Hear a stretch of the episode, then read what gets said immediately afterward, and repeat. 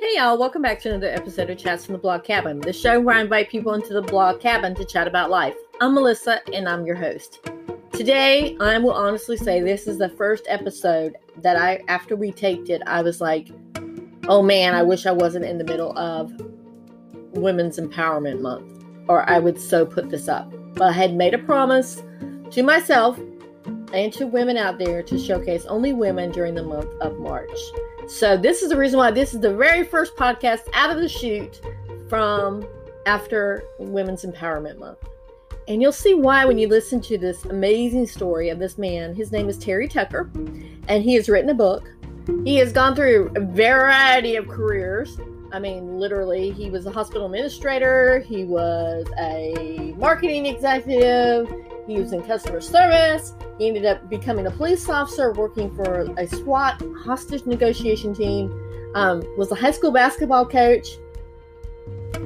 He was also played Division One basketball. A really cool story in there, so you may want to listen. Some famous player he played against. And then in 2012, he was diagnosed with a rare form of cancer, a rare form of melanoma. And what he chose to do with his life after that is so amazing. And I applaud him, number one, because he was a police officer. Um, as you know, my dad it, was a cop. And so I'm always got a soft spot for soft spot for cops, as I've mentioned before on the podcast.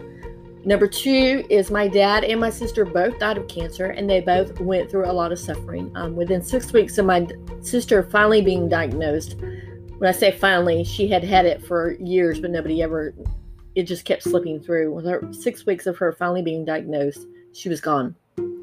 And with my dad, he was diagnosed with non-Hodgkin's lymphoma early in the in the early mid to late 90s, um, and he ended up leaving us in 2015 um, what the non-Hodgkin's lymphoma turned into simple lymphatic leukemia.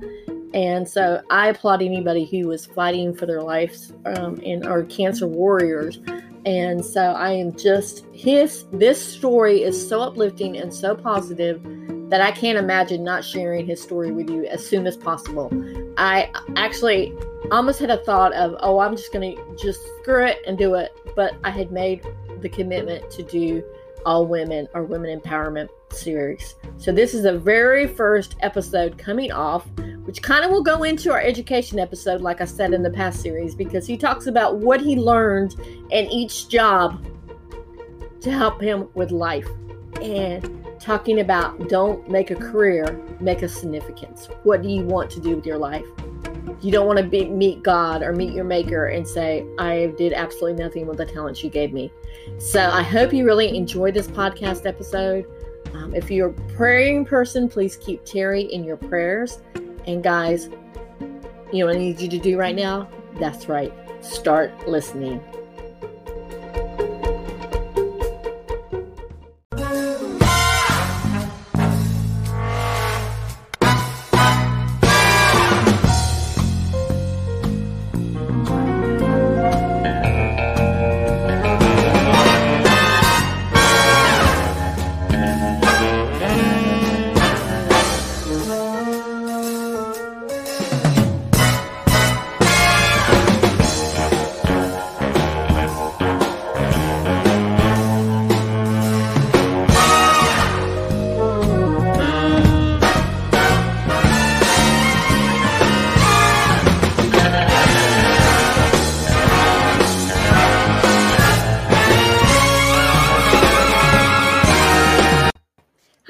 Welcome back to another edition of Chats from the Blog Cabin.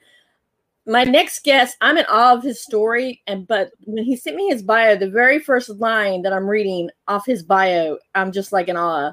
In many ways, I believe I'm just like any of the billions of people existing on this planet. And wow, your story is like one in a million, Terry. So I don't think I think you are one in a million. You're definitely special. So tell us a little bit about yourself.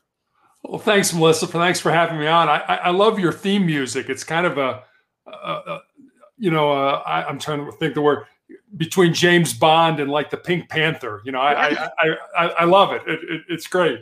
You're not the uh. A little bit about me. So I was born and raised in Chicago, Illinois. I'm the oldest of three boys. You you can't tell this, but I'm six foot eight inches tall, and I played basketball in college and I have a brother who's six foot seven, who was a pitcher for the University of Notre Dame. And then my other brother is six foot six and was drafted by the Cleveland Cavaliers in the National Basketball Association. And then my dad was six five. So if you sat behind our family in church growing up, wasn't a prayer's chance you were going to see anything that was going on uh, in front of us. So uh, when I graduated from college, I moved home to find a job. This was a time long before the internet was available. And I was the first person in, my family to graduate from college and was all set to make my mark on the world with my newly obtained business administration degree. Fortunately, I did find that first job in the corporate office uh, in the marketing department of Wendy's International, the hamburger chain. But unfortunately, I lived with my parents for the next three and a half years as I helped my mom care for my father and my grandmother, who were both dying of cancer. In my professional life, I've been a marketing executive, as I said. I was a hospital administrator. I've been a customer service manager. I was a police officer. And while I was a police officer, uh, I was an undercover narcotics investigator and I was a SWAT team hostage negotiator. After that, I started my own school security consulting business, became a girls' high school basketball coach. Most recently, I've been a motivational speaker and an author. And then for the last nine years, a cancer warrior. And then finally, my wife and I been married for 27 years, and our only daughter is a graduate of the United States Air Force Academy and uh, is the lieutenant in the newly created Space Force here in the U.S. Oh wow, Space Force! But first of all, your career course has totally taken a path. You didn't stay on one. You had a varied career. So was it because you had all this interest? You know, my passion was always law enforcement. My my grandfather was a Chicago police officer from 1924 to 1954. So he was in Chicago during the the height of prohibition and and the gangsters and Al Capone and, and all that kind of stuff. Was actually shot in the line of duty with his own gun. Not a serious injury. It was it was in the ankle. But my dad always remembered that. Uh, he didn't remember it. He remembered the stories that my mother or my grandmother told about the knock on the door to bring your son and your, you know, your husband's been shot. And, and so he was like, absolutely not. You're, you're not going down that road. You're going to go to college. You're going to major in business. You're going to do. And so he had my whole life planned out, but it wasn't, it wasn't my passion. And uh, as I said, he was, he was ill shortly after I, I graduated from college. So I didn't want to upset him. So, you know, my first job was in business at Wendy's, and my second job was a hospital administrator. But those really weren't my passions. And law enforcement, being a policeman, was was the best job that I ever had. Uh, you know, my dad was a police officer. I don't know if you researched any, but my dad was actually a police officer and actually went through all that. You know, where he found finally found his passion after being in the Marine Corps so many years. So I right. can totally understand that. And he was also a cancer warrior too, as well. So let's talk about um, some of the skills that you learned from each job that you went to. So from you know at Wendy's, I really I didn't you know again I had this newly obtained business administration degree. I look back on it, I, I didn't know anything about business. You know, I I, I spent a, a couple years in law school, and it, it was kind of like you know you get out of law school, you don't know anything about how to practice law. You you kind of know law, but it was the same way with business. I really didn't didn't understand business. So there were certainly things I picked up. Um, it was the first time I ever saw somebody go out on a limb. One of the things uh, after I started in new product or uh, in field marketing, I transferred to new product marketing at Wendy's, and we were testing a um, a beef nugget, just like a chicken nugget, but but it was beef, and it it looked terrible. tasted great, but it looked terrible. And one of the directors was like, "I really believe in this. I think we should test it." And the, the vice president was like, you know, all the data says no, we shouldn't. And this guy really went out on a limb. And that was the first time I ever saw somebody stand up for themselves and say, hey, I believe in this product. The product failed. It, it I mean, it, it died on the vine. But this guy it was the first time I actually saw somebody, you know what, I believe in this. I'm going to stand up for it. I'm going to fight for it. So that was probably what I learned at Wendy's. Hospital administration, I got the opportunity to work with a woman by the name of Nancy Schlichting, who was uh, about a she was about 30 when she took over the job of chief operating officer of an 1100 bed 5000 employee hospital and one of the things i learned from her is is the importance of saying no that when, especially when you're in management, you know, if, if people ask why aren't we doing this or why shouldn't we implement this product or, or, or this procedure, you know, so many companies want to, you know, we'll study it to death. I'll put somebody together. And, and that's just a place for it to go and die. And, and what Nancy taught me was sometimes the answer to these questions is no. No, we're not going to do that. And I'll tell you why that. And people feel a whole lot better about themselves and the organization if they get a straight answer from somebody at the top. So that was that was one of the things I learned in in healthcare. In law enforcement, I could go on for hours about what I learned in law enforcement. I, I mean, I, I, had a great time being a hostage negotiator. We did a lot of training. We did a lot of um, working with a psychologist about why people might be acting the way they're acting. That you know there might be some medical reason, or you know they could just be drunk or high, and that's why they're holding a hostage and stuff like that. So it was a lot of um, I think the thing about law enforcement is most of the time when I was a policeman, I would I was having an interaction with somebody who was in front of me. Mm-hmm. And I could tell that if they were balling up their fists or if they were looking around, balling up their fists might mean they want to fight me. Looking around might mean they want to run. Now, when I would see those clues, I could do something about it. I could sit them down, I could handcuff them, things like that to, to stop that. But when we were negotiating, that person wasn't with us. They were potentially a block or two away and we had to figure out what was going on based on what people were saying, what they weren't saying, and how they were saying it. And that was a very subtle art to kind of have to figure that out and, and learn. And sometimes we'd ask questions and go down a path that was like, no, you idiot. You, you know, you're totally missing what I'm saying here. You kind of had to come back and, you know, go down another path. So it, it was it was very interesting. And then of course, when I was a, a basketball coach, that was um, that was learning how to coach kids and try to keep their parents at bay at the same time. So, and plus, you said you coached a whole bunch of high school girls, so I can imagine hormones were at play as well. yeah, there were a lot of, you know, uh, I, I, mean, I, I, had this point guard, great player, and I just remember one day it was that time of the month for her, and she just looked at me. She's like, "Coach, you know, can't do it today." I'm like, "Okay, no problem." sit down i'll put somebody else in for you i get it you know there are there are certain things that you have to deal with that that men don't and and i respect that and understand it and and we'll work around it yeah. So let, us talk about you playing division one basketball. Did you play against any of the greats? Because you play, said you played the citadel. I did. I i actually played against michael jordan um, when i was a senior and he was a freshman. And they used to have a tournament in Charlotte called the North South Doubleheader, and they took two teams from North Carolina, surprisingly, North Carolina and North Carolina State, and two teams from South Carolina, not surprising, the Citadel and Furman. So, not exactly powerhouse basketball programs. And we would play a round robin. So, Friday night we played North Carolina, Saturday night we played North Carolina State. And that was the year that North Carolina Michael Jordan won the national championship. And then the following year, Jim Valvano and North Carolina State won the national championship. And I'll just give you a funny story. So my my youngest brother is a basketball coach in Chicago. When Jordan was drafted, he was drafted by the Chicago Bulls, and my brother coached both of his sons in high school. And one day he's at practice and he's trying to teach the kids a, a drill, and he looks up and nobody's paying attention. Nobody's paying attention. So he looks over, and it was towards the end of practice, and Jordan had come into the gym as a parent to pick up his kids to take them home.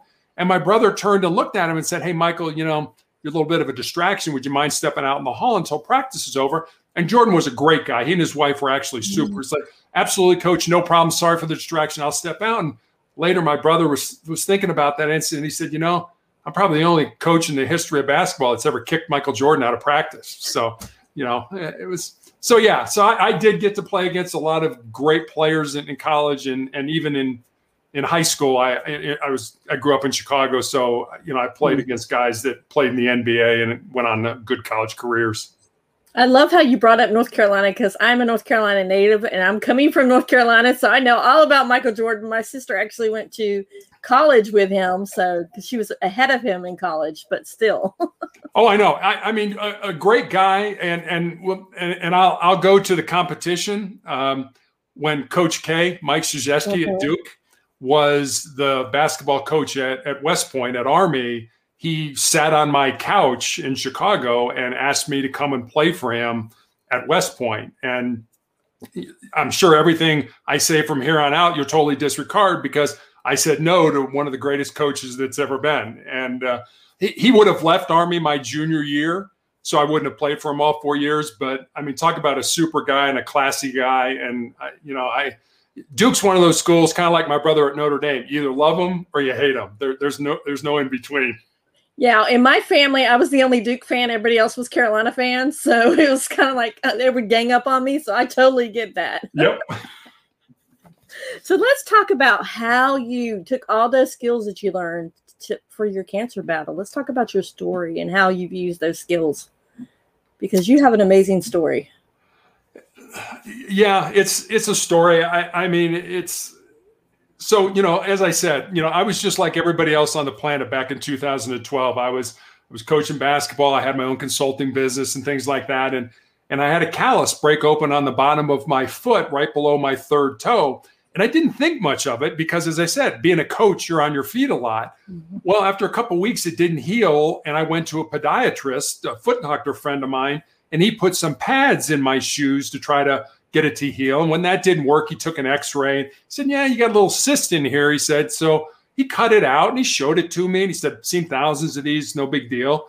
But I'll send it off to pathology, put a couple stitches in my foot and said, you'll be good in two weeks.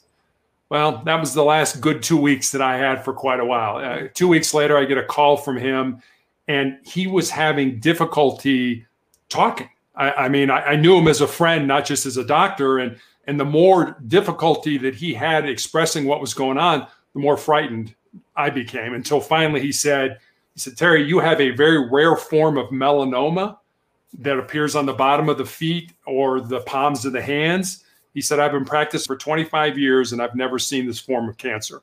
You should probably go to MD Anderson Cancer Hospital in Houston, probably the best cancer hospital in maybe in the world, and be treated.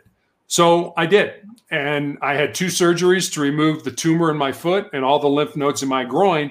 And then after I healed, I was put on a weekly injection of a drug called interferon. And interferon for me was a just a horrible, nasty, debilitating drug. And I took those weekly injections for four years and seven months before I ended up in the intensive care unit uh, mm. with a fever of 108 degrees because the, the drug was just so toxic to my body. But while I was on the interferon, it gave me severe flu like symptoms for two to three days after each injection. I lost 50 pounds during my therapy. I, I used to joke with my wife that I thought I was skinny enough that I could go hang gliding on a Dorito. You know, it's kind of, and, but, you know, I mean, I guess just imagine having the flu for two to three days every week for almost five years. And, and that's, that's what I went through. And then eventually, once the drug was stopped because of the, the toxicity, the disease came back. And that was in 2017. In 2018, I had my left foot amputated. Um, the disease came back 2019 in my shin and had to have a couple surgeries there. And then last year, an undiagnosed tumor in my ankle grew large enough that it fractured my my tibia, my shin bone. Mm-hmm and the scans that were done found that my entire lower leg was just full of cancer. So, right in the middle of a pandemic, April of last year, my wife drops me off at the hospital. I can have no visitors, the only surgery that day. And I had my leg amputated above the knee. And I also found out that I have tumors uh, that are in both lungs. And I'm on a clinical trial right now that is, is showing some success. The, the tumors have shrunk by, by 20%. So, yeah, that's kind of kind of my 2012 to 2021 story. Now, the reason why I say your story is amazing is I'm going to give you a little bit of background. My sister Karen, um, she's been gone for 26 years. She actually was, her diagnosis came late with cancer, but she had cancer all up in her lungs, all up and down her left side of her body. So basically, she did not have any any chance at all for survival whatsoever. And then my dad, who we just talked about a while ago, he actually um, was Agent Orange. He was exposed during Vietnam, and you know all the cancers and all the diseases that are coming out of that. Well, he also was had ended up with non-Hodgkin's lymphoma, which in the last year of his life turned into simple lymphatic leukemia. So when I say your story is amazing. It's not because your story is amazing that you have cancer, but the story is amazing that you're a warrior and you're fighting for that cancer because I've seen firsthand what it can do to somebody and the positive and the the way you want to share it with people to let other people know that cancer doesn't have to take take things from you is you know it may take your leg but doesn't take your spirit that's the reason why i wanted to kind of preface that with how amazing your story is because there's a lot of people who once they hear cancer they think death sentence immediately so. yeah and, and and i had i had a nurse recently ask me you know what did what was it like i mean how did you feel you know when you had your your foot amputated and then your leg amputated and and, my response was i am I'm, I'm so much bigger than the sum of my parts i mm-hmm. mean you can you can take everything away from me. You could cut my arms off. You could. I, I, mean, that's not who I am. That's this is just kind of the shell where who I am resides in that. So yeah, I, I mean, it's I, am not. You know, I, I don't mean you know I come on these podcasts sometimes and I you know I say people hear my story and it's like you know I could never do that. That's you know that's more than I can handle you know what? I have bad days too. I mean, I, I cry, I get down, I get depressed. I don't want to go to the hospital for treatment. I, I mean, I'm, I get exhausted. All those things play into it. And I guess what I try to tell people is we all get that way. You know, I mean, it doesn't have to be with cancer. I mean, it could be, you know, you broke up with your spouse or your, your boyfriend or girlfriend, you flunked the test, you, you know, you lost a job, whatever it is, we're all going to get down, but it's your choice to stay down. And, and we're all going to have pain in our lives, but suffering, that's optional. That that that depends on you whether you want to use that as as suffering or you want to use that to make you a stronger person. I love that. So what skills did you learn in your job to help you with your battle with cancer? I, I think you know, having been an athlete for most of my life, and um, when I was in high school, I actually had three knee surgeries, and, and, the second one they took out 25 pieces of my bone that had chipped off um, of both my my bones, and told me, you know what, your your basketball days are over, and you're um, you may not walk normally again. And so I had I kind of had to fight through that, and one of the things that that I realized is that and, and I, I guess maybe I should just give you these first. So I, I have these kind of four truths. I used to have three, but I, I was kind of going back and forth, and and I've kind of come to believe that this fourth one was necessary. And I'll give them to you and, and kind of talk about them a little bit. The first one is you need to control your mind, or it will control you. Mm. And during that period of time, you know, my brain was saying, "Hey, you know, you're a step slower. You're not as good as you used to be, and things like that." So you, you know, you can either believe that it's like, yeah, I'm not that good anymore, and, and kind of go away and say my basketball days are over, or you can learn to take that and say, no, no, my my my days are not over. There's a, a gold medal Olympic swimmer uh, from the U.S. back in 1976. Now I'm really dating myself, who, who had this great quote, and she said, "Excuse me, winners think about what they want to happen." And losers think about what they don't want to happen. So losers are able to kind of override their brain and say, you know what, here's all the benefits of competing and, and of trying. Whereas losers are like, no, I don't want that to happen. I don't want that to happen. They can't see the positive qualities of pursuing a goal or a dream. So, so that's kind of the, the first truth. You need to kind of control that mind because, you know, your mind knows your fears. It knows your vulnerabilities and it knows your weaknesses. Mm-hmm. And we all know this. Our, our brains are hardwired to avoid pain and discomfort and to seek pleasure. So anytime you want to rock the boat, anytime you want to do something sort of out of the norm, your brain's going to step in or your mind's going to step in and say, no, no, no. You know what? I want to look for a new job. Well, no, that's probably not a good idea. That's, you know, you get along great with everybody here. You understand the work, things are easy. And you know what? You might not get along with your coworkers at another company. Your brain will plant those seeds in your brain in your mind, and it's up to you to overcome those. So that's kind of kind of the first thing that I had to, I had to learn that that I needed to control my mind and not let my mind control me. And that was not easy. That that, that took a that took quite a long time eh, for me to kind of come to that conclusion. So the, the second point is that you need to embrace the pain and the suffering that we all experience in life and use it to make you a stronger and more determined individual. I have learned just through the amount of pain that I've been through to not, as I said, you know, our brains are hardwired to avoid that, not to run away from it, but just the opposite, to take it and turn it inside and use it as energy or burn it as fuel to make me stronger and more determined.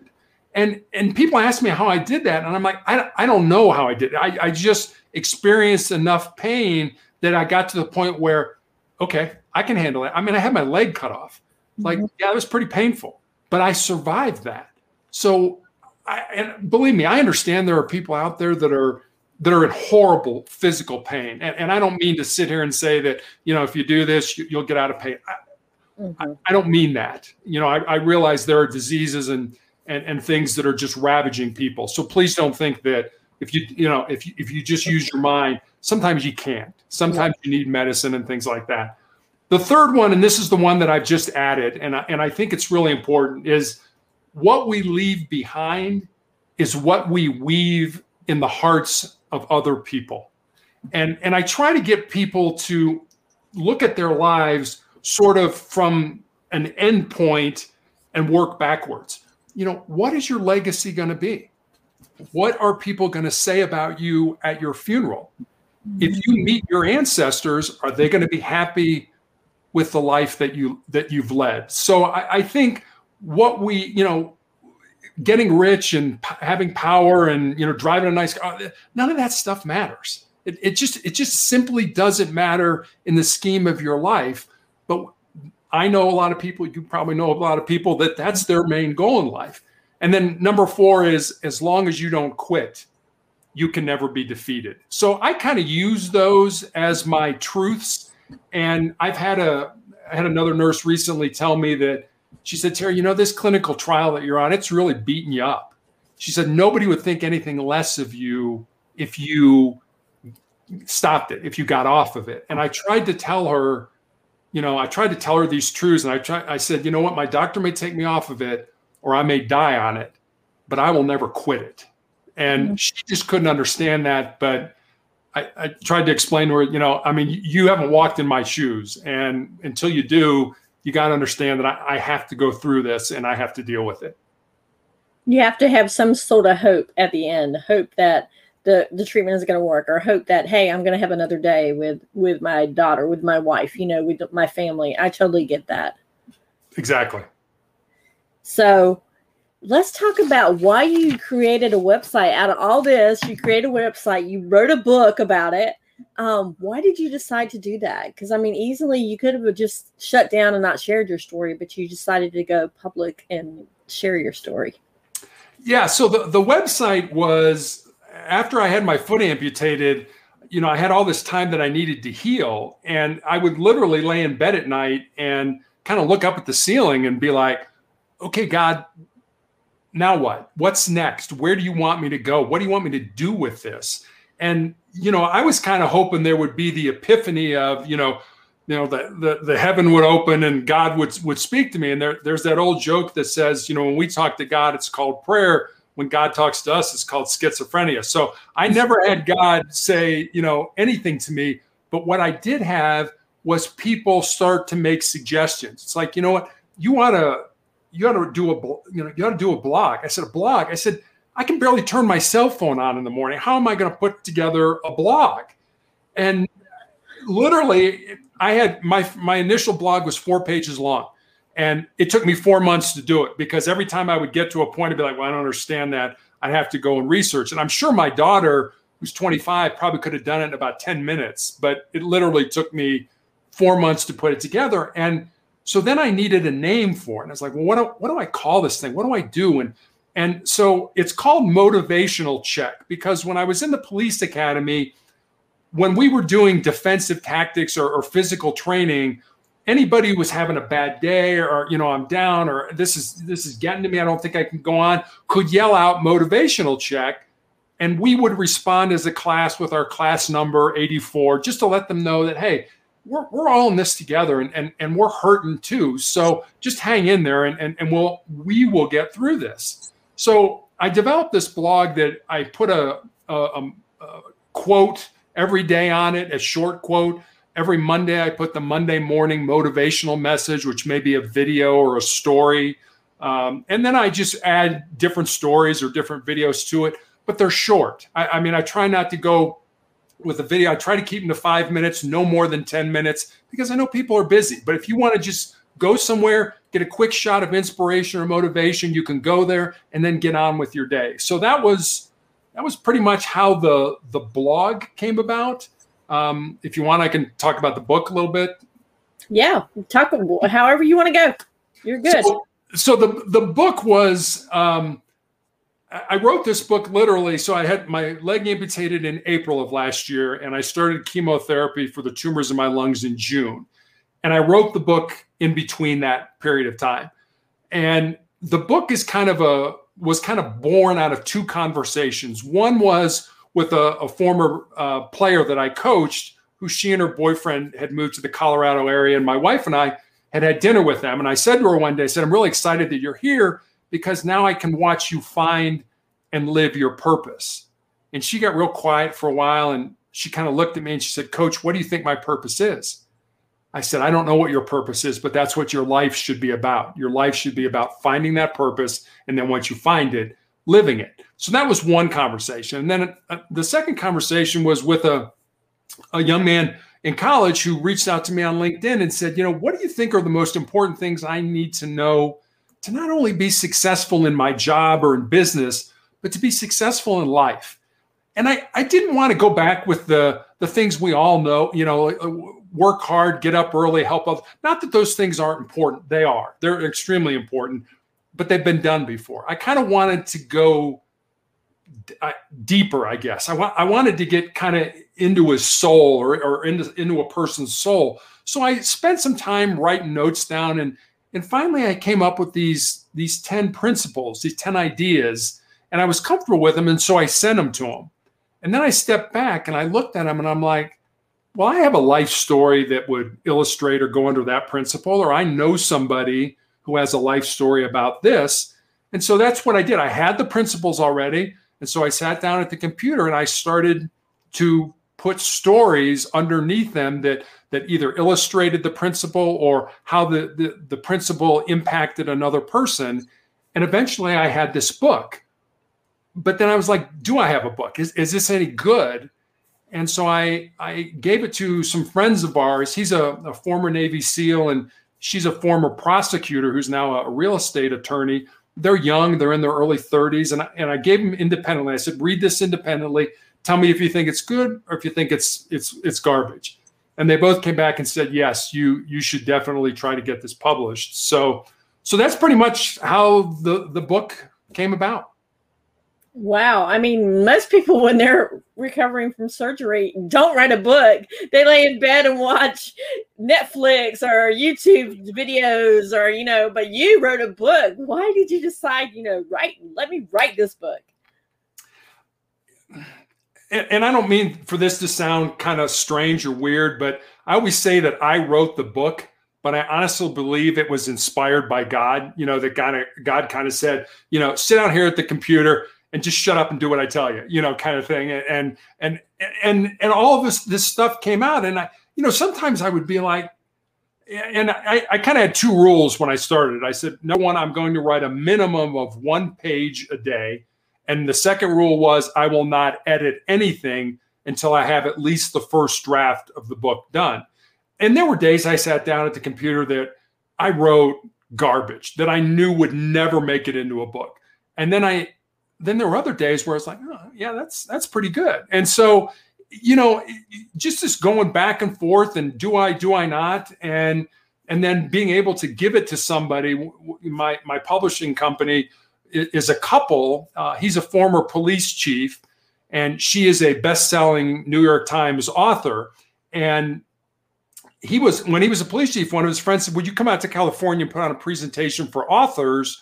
Who want to understand police tactics and incorporate them in their book. And he's, oh yeah, sure, no problem. And and he went out and did it, and he met his wife, and they have. He's since gotten out of law enforcement, and they have started a not-for-profit publishing company called Five Stones. And I got hooked up with him, and we kind of went back and forth of, you know, how do you want to do this? And I'm like, I, I don't know anything about publishing, knew nothing. Mm-hmm. And I like I read books. That's all I know about it. But with her um, expertise in having so many books that that had been published. And and their company they really kind of walked me through the whole process. And and even the editing process was you know somebody who was that's their job. They edit books. Would you know read the book and say yeah, yeah no take this out or this doesn't need to be in or add this and stuff like that. And it was like and I, sometimes you know you get indignant. It's like well it's my stuff so i don't mm-hmm. you know and i would be like no I, I don't think i want to do that but i'll sleep on it. And and almost invariably everything that they suggested i ended up doing because it was like they they're the experts not me. You know i need to take my ego out of this so that i can have something that's that's really good that people are going to want to read that was actually my next question is like was there parts where they told you to take out that you were like no i'm gonna fight for this part like you said that the guy from wendy's was was fighting for those burger nut or those beef nuggets. Was there parts in there that you fought for? There, there were there there were a couple things in there uh, that that story is in the book about the, the person who, who fought for the for his, his belief on the beef nuggets. That story's in there. Uh, I, I felt it was important. I mean it was important for me because that was a story that had a, a, big impact on me because I'd never seen anybody stand up for themselves in a corporate environment up until that point. Now, now I was a kid back then, you know, I was 21, 22 years old when that happened. And, but that was important to me. And they're like, you know, I don't think it adds to the story, to the, to the book. Well, I think it does. And there were other things that I had in there that are like, yeah, this, this doesn't, it, it doesn't flow. You should take this out. And, you know, I'm like, no, I really want to keep this in. And after a while, it was like, yeah, I think they're right. You know, I, would reread it and was like, yeah, that, that makes sense. And I took it out. Okay, it, it flows a lot better. So yeah, I mean, they were the experts, and I, am like, I, I, don't know anything about editing a book. You do. Why would I? You know, that would be like you telling me how to do my job as a policeman. It's like mm-hmm. you don't know anything about that. Let me do my job so I had to kind of take my ego out of it, and and I think it's a much better book because of of the work that they did. So basically, you really have to trust somebody if you want someone to publish and edit it for you because they're going to take your hard work, your blood, sweat, and tears, all the feelings that you have wrapped up in your book, and kind of just mark through your feelings, right? And say, nope, nope, nope. So you've got to have a pretty thick skin. You do, and you and you have you have to take the emotion out of it, and you know, it, it's kind of like when I was a hostage negotiator. You know, I, I always try to. People ask me what that was like. Because it's like, well, it was kind of like riding a teeter totter at the park. You know, when we were talking with somebody initially, their emotional end was way up here. You know, and and they're yelling and screaming and and you know all kinds of things, and their rational side was way down here.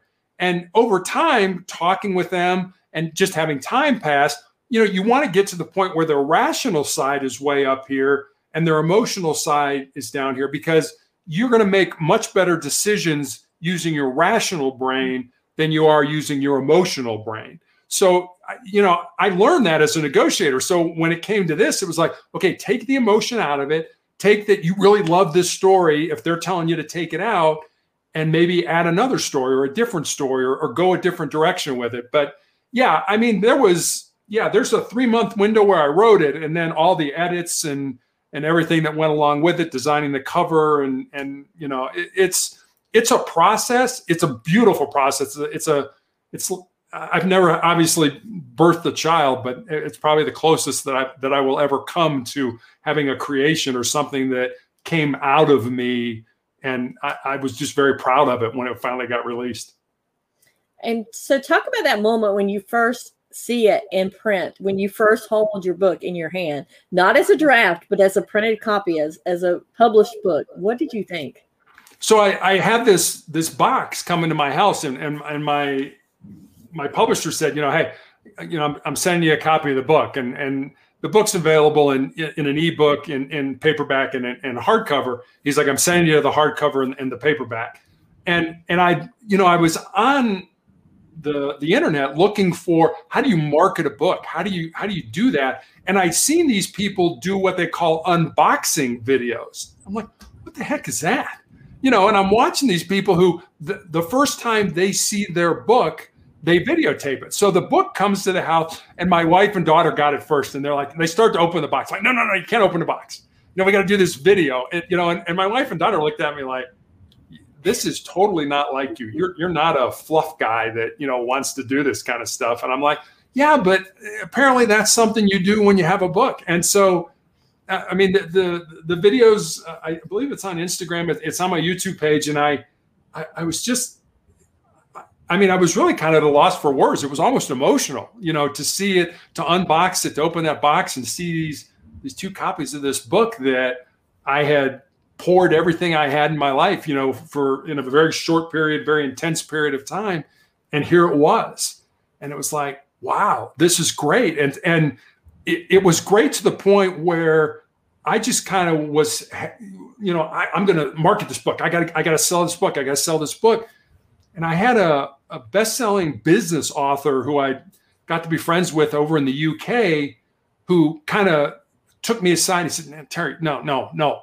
He said, you know, your job is not to sell books. Your job is to help people. Mm-hmm. If you help people, the books will sell themselves. And I'm so glad he did that. It was like slapping me in the face, but I needed him to do that because I didn't write the book to make money. I didn't write the book to be famous. I wrote the book to help people. And he kind of set me straight on just help people and the book will take care of itself. So I don't get too excited now about how many copies it sells every week and stuff like that. I you know, do people contact? I mean, I had an 87 year old man contact me who got the book and read it and said, I, if I would have had these principles when I was younger, my life would have been so much better. And I'm like, when he said that, I mean, I almost started crying. It was, that was like, well, then maybe, maybe there's something here that can help people. Yeah, I love the fact that you're talking about the story with the 87 year old man because most time when people reach that certain age level, they're like, they're set in their ways and they don't want to change. And the fact that they he could see the change and say, if I had it earlier, wow, my life could have been different. You know, that's yeah, exactly. So I can just imagine. So what is up next for you though? What are you are you planning on writing another book? Are you doing more blog posts? Are you doing more motivational stuff? I know you said you're also a speaker, but obviously with COVID, and you're uh, considered i guess you're considered high risk because of what you've gone through. You can't really get out and be among a lot of people. Um, so what's up next?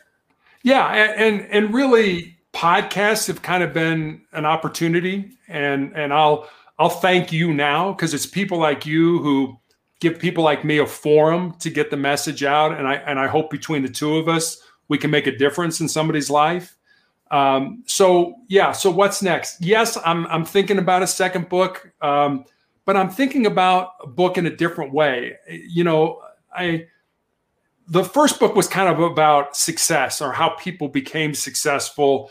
Not all of it, but but a lot of it. And and over time, I've kind of thought about sort of like adding the the fourth truth to the to, to what I thought were my truths is is trying to get away from success and thinking more about significance because success is what we do. You're, you know, you're a successful podcaster. I may be a successful author, but significance is what we do for other people. How can we be significant in their life and help help those people? Now, I think you can be both. I think you can be mm-hmm. successful and significant, but I, I'm I'm really kind of looking at changing the focus away from how can you be successful. You know, the book the book's called Sustainable Excellence The 10 Principles to Living Your Uncommon and Extraordinary Life. So it's more about how you can be successful in life. And I'm thinking maybe a second book should be more about how you can take that success and make make it make your life significant by helping other people. So I'm looking at doing that. I, have had my first COVID shot. Uh, I, my wife and I get our second one in early April. So I'm hoping I can get back out there and and talk and explain my story a little bit. Um, but if I can't, and and I keep doing podcasts and we keep doing it, that's fine with me. As long as as long as I can help people. And again, I don't know what's going to happen. I'm I'm having a CAT scan tomorrow to determine you know, have the tumors shrunk anymore? Have they grown? What what's the status? And so you kind of live and die by those those scans. You know, are are you getting better? Are you staying holding your own? You getting worse? What what are you doing? And but that's not again, you know, everybody dies. Not everybody really lives. And so as I come to the end of my life, I really don't think so much about the fact that, you know, I might be dying. You know, in a way, dying is almost like, well, okay, it's another adventure. It's it's what's on the other side of this. And because I found and lived my purpose, it doesn't scare me that much. Wow, that's some really profound wisdom right there. I mean, dying is another adventure. Not a lot of people think about that. And, and I, I think that's because people don't live their lives. You know, that people take, especially younger people, they, they kind of take an unintentional approach to living. And by living a casual life, you know, their goals, their dreams, their ambitions, they become a casualty of that unplanned living. And and I'm not saying you you, know you got to spend every waking moment you know kind of hitting it and you know I, I've got to find my purpose. You can enjoy yourself, you can have fun, you can be with your friends, but your life, like I told my player, your life should be about finding that purpose. And once you find it, living it. Wow. I mean, honestly, that the motivation right behind there, you can tell you have such a positive mindset. Have you always had that positive mindset throughout your life, or have there been times when you're like, you have to get yourself out of this? Oh yeah, I, I mean, you know, I, I, when I found out I had cancer, you know, I, I think I ran the gambit of emotions, you know, from you know, denial. And this can't possibly be. I've done everything right in my life. You know, I've had a physical, I eat right, I actually, you know, I don't abuse drugs or alcohol, all that stuff to, you know, now I'm mad to, you know, now you bargain with it a little bit. And and then finally you get to a point where, okay, you have you have to deal with it. You know, I, I mean, these are the cards that I've been dealt. And and you're right. I mean, there are people that turn over their entire life when they get sick to a doctor I, am not like that. I mean, I read, I, I research, I, I, go into my doctor, like, what about this? Is this a possibility? Can, I'm sure my doctor's ready to hit me over the head. Like, I'm sorry, you do not have an MD after your name. Just do what I tell you to do. But, but that's just not me. I, I mean, I want my life to be lived based on the decisions that I made, not on the ones that I didn't make or the ones that other people made for me. Because at the end, I just want to be able to say, you know what? I, I, lived my life, not somebody else's life, not not the life that other people wanted me to live. I lived my life, and I'm good with it. Wow, I mean that's that's that's amazing that you would actually you want you want to leave on your own terms, knowing that you've done everything possible that you can, and you live with no regrets, basically, right? Yeah, I, I, I mean, I've had plenty of time to think about my own death, and you know, I can't imagine at the end of my life when it's over, standing in the presence of our creator, whoever, whatever you believe that entity to be, and be unable to account for the gifts and the talents that I was born with that I didn't use to make the world a better place. I, I, I just, I can't imagine standing in, in, in front of that person knowing I didn't leave it all on the table, you know, that I didn't give everything I had uh, to, to making this a better place. So is that one of the reasons behind the website, behind the book, behind everything else is is wanting people to learn not just from your story but from other stories as well? Oh, absolutely.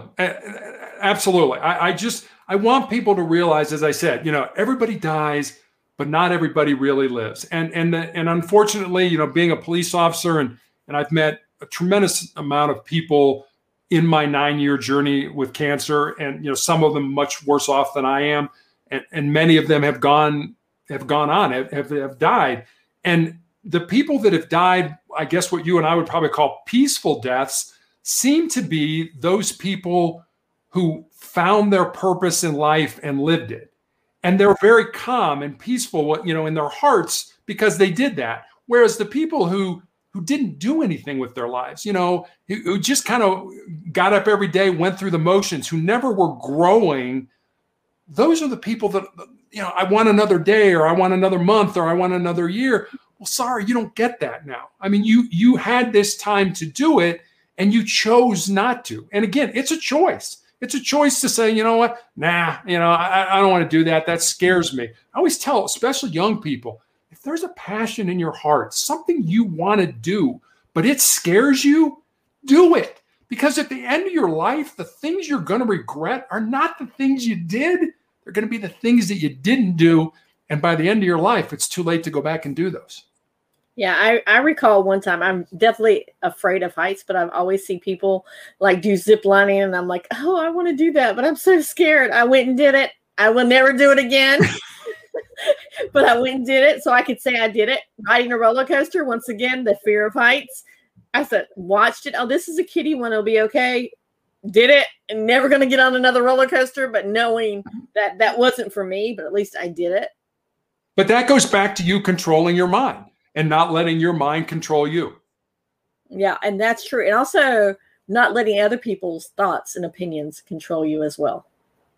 Yeah, I, you know, I see that a lot. Speak, you know, people are like, you know, I mean, it kind of goes back. I, I, forget, is it the ninth commandment? You know, you should not covet your neighbor's goods and stuff like that. It's like it's okay to want things in life, but it's not okay to want things because your neighbor has it or you know mm-hmm. your friend has it. Don't don't be that person. At the end of your life, you're not going to be judged on what your neighbor did or your buddy did. You're going to be judged on what you did. So worry about what you had and, and stop worrying about, you know, this whole cyber bullying and bullying and stuff. You know, that only sticks if you, uh, that only hurts if you let it, if it sticks with you.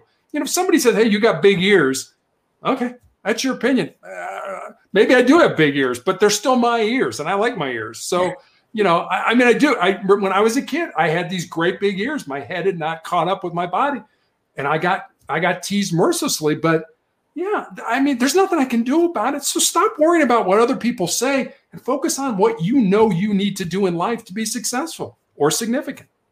Oh, I love that. And I think you sharing your story, not only writing your book, but sharing your story is making you significant as well because somebody else can look at your story and say, wow, he's battling.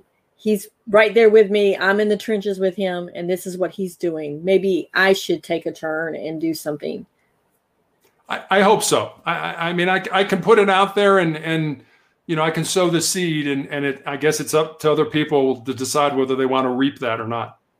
Did you ever get any pushback from when you wanted to write the book? Did anybody say, no, don't do it? Or no, it's not going to amount to anything? Or if they did, did you not hear it? No, I, I really didn't get any pushback on that. I had written a, um, a tome or whatever. I, I'd written this very large kind of uh, from the time I got cancer up until I had my foot amputated, sort of my travels through cancer. And, and I went the traditional route, route of publishing that. And, and it, it was long, it was like 400 pages. And I went to agents and I said, you know, I've got this book. And, and I, I probably, I probably queried 200, 250 agents. And of, of maybe the 100 that responded, the response I got was, publishing companies will not publish a book about cancer unless you're famous or you have a large platform. Well, I'm not famous and I'm, I don't have a large platform. So, y- yes, I kind of sort of shelved that, but I learned, you know, a little bit about writing, at least from there. I didn't obviously nothing about publishing, but I learned about writing. So when it came time for this other book to come up, I had, I, I okay, I've done this before. I've sat at the computer and you know, hunt and pecked my way through some pages and that. So, but no, nobody ever said, don't write this book. But, but everybody said, you know, you've written it, but nobody's going to publish it before. So, do you think you'll ever republish the other book then? Uh, I don't. I don't know. I, I don't know if it's. You know, I, re- I remember kind of being in that situation where people were suggesting, you know, you should write a book, you should write a book, you should write a book, and then I wrote it, and when I was kind of, you know, again, praying and talking to God, it's like, hey, I wrote this book. You told me to write this book. And, and then I started to think about it. It was like, yeah, I told you to write the book. I never told you to publish it. So, you know, maybe maybe the the catharsis of of writing that and reliving all that kind of helped me focus a little bit more on writing that second book on what was important and including the things that really mattered instead of you know this is all fluff and it doesn't matter. So concentrate on what really ha- what really matters. So you know I, I, I was kind of mad for a while. It's like you know i, I kind of felt you were telling me to write this book and i did. Help me here. Well yeah you wrote it. Okay now did you learn something from it it kind of goes back to you know people having their passion and wanting to live it and it's like well what if i fail so what what if you do i mean i kind of look at it only two things are going to happen one you're going to win or two, you're going to learn. And if you learn something, even if you fail, can you apply what you learned? And maybe, you know, maybe I wanted to start a business and the business failed. Did you learn something? Yeah. Did you learn something about yourself? Why it failed? Yeah. Well, can you start another business based on what you learned? That's what I always tell, but don't think about it as winning and losing. thinking about it as winning and learning. If you do that, you can't go wrong. I love that. Is there one last thing that you want to leave us with since our time is almost up?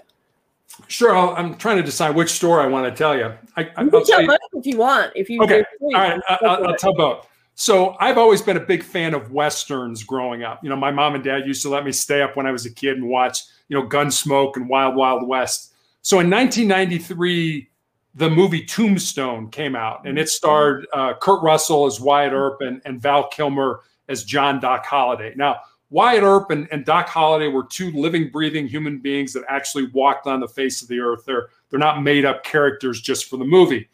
And the two men couldn't have been more different. Wyatt had spent his whole life pretty much being a, a lawman, and and Doc Holliday, they called him Doc because he was a dentist by trade, but he was pretty much a card shark and a gunslinger. But somehow these two diametrically opposed individuals formed this really close friendship. And at the end of the movie, um, Doc is is dying at a sanitarium in Glenwood Springs, Colorado, and and the real Doc Holliday died at that sanitarium, and he's buried in the Glenwood Springs, Colorado cemetery. And Wyatt is destitute at this point in his life. He has no money, he has no job, he has no prospects for a job. So he comes to uh, to visit Doc every day, and the two men play cards to, to pass the time. And at this scene, they're talking about what they want out of life.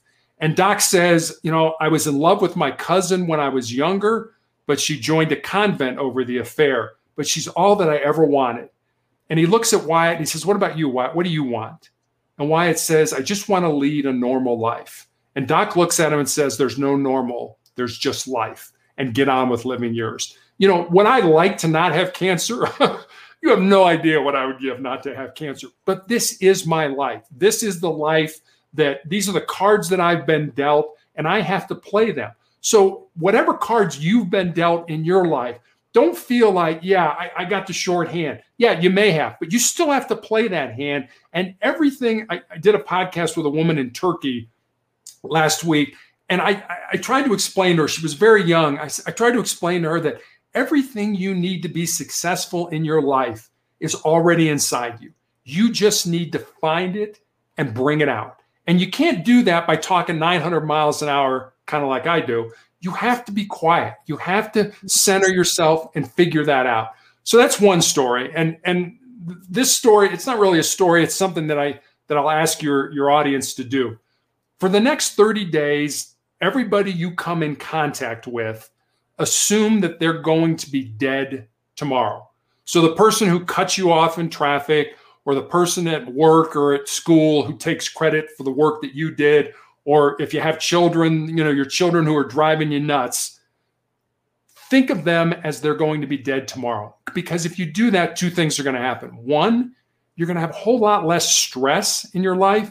And two, you're going to have a much greater appreciation for all these people that are around us. Wow, that's that's really profound. But now I've got to go back to the to the first story because when you said Tombstone, that's my husband's absolutely absolutely favorite movie. So I know that. But then Wild Wild West. Oh my gosh, I can remember watching that as a little kid as well. So I'm like, oh, we're dating each other there. We are. I, you know, the only good thing about it was, you know, Will Smith. Will Smith made a movie called Wild Wild West several years ago. So mm-hmm. some of the younger people may remember that one because I can remember sitting down with my dad and watching that, and just he he absolutely loved any cop show like Matlock, anything like that. He loved lawyer cop shows, westerns. He'd sit down, I'd sit down with him and watch it. So you just brought back tons of memories with my dad on that. Absolutely. so where can people find you at Terry? So uh, the, the easiest way is motivationalcheck.com. Uh, you can get access to my book on Amazon. There's a link there. You can get to my social media uh, pages through there as well. If you want to send me an email directly, it's motivationalcheck at AOL.com. All right. And I'm throwing up all these links as we're chatting. So, uh, Terry, I want to thank you so much for sharing your story and for being a light for so many that are really struggling out there in the world. And you're right, it's about what you give back to the world as well. And, and at the end of your days, it's like, what have I done? What significance have I done in this life? So I appreciate you. I wish you tons of health. And you said you have your scans tomorrow. Is that what you yes, said? Ma'am. I hope you get a good report. Thank you. I do too. And thank you very much for having me on as a guest. All right, guys. We will see you on the next chat from the blog cabin. Bye. Take care.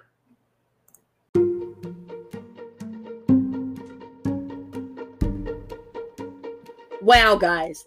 Terry's story is amazing. And playing against Michael Jordan, I can't even imagine how that felt. This is the Michael Jordan that right before, this is as a freshman in college, he was told in high school that he would never be big enough or strong enough to make a team. And look at what he did with it, what his um, experience and his expertise. Look at where, where he is now. So I love how Terry put that in as well as kind of a context to show you that even you have to give back. You have to have a significance in your life. You have to have a purpose. And that purpose has to be one of the things is about giving back. I love the four truths that Terry talked about. One, control your mind or it will control you. Two, you need to embrace um, suffering, pain and suffering to make you a better person. Three is leave behind what we leave behind is what we leave behind in the hearts of others. And four, as long as you don't quit, you, you'll never be defeated. Yeah, we may go a different path, but never quit. I really want to thank Terry again for coming on and sharing his story. Like so many of people out there that are struggling, he took it. And as he said, there are days where he's like, Why do I have cancer? But he took his story and used it as an empowering point to help others. Um, I will put in the show notes every place that you can contact Terry if you would like to contact him. If this episode made any difference to you, please reach out to him. Um, let him know. Reach out to me. I will pass on along the message as well. I thank you so much for being part of the podcast family. Please remember to like, review, leave a rating, um, subscribe. And if you watch on YouTube, leave a comment, subscribe on YouTube, Chats from the Blog Cabin. And as always, I hope you guys have a blessed day. And remember, keep chatting.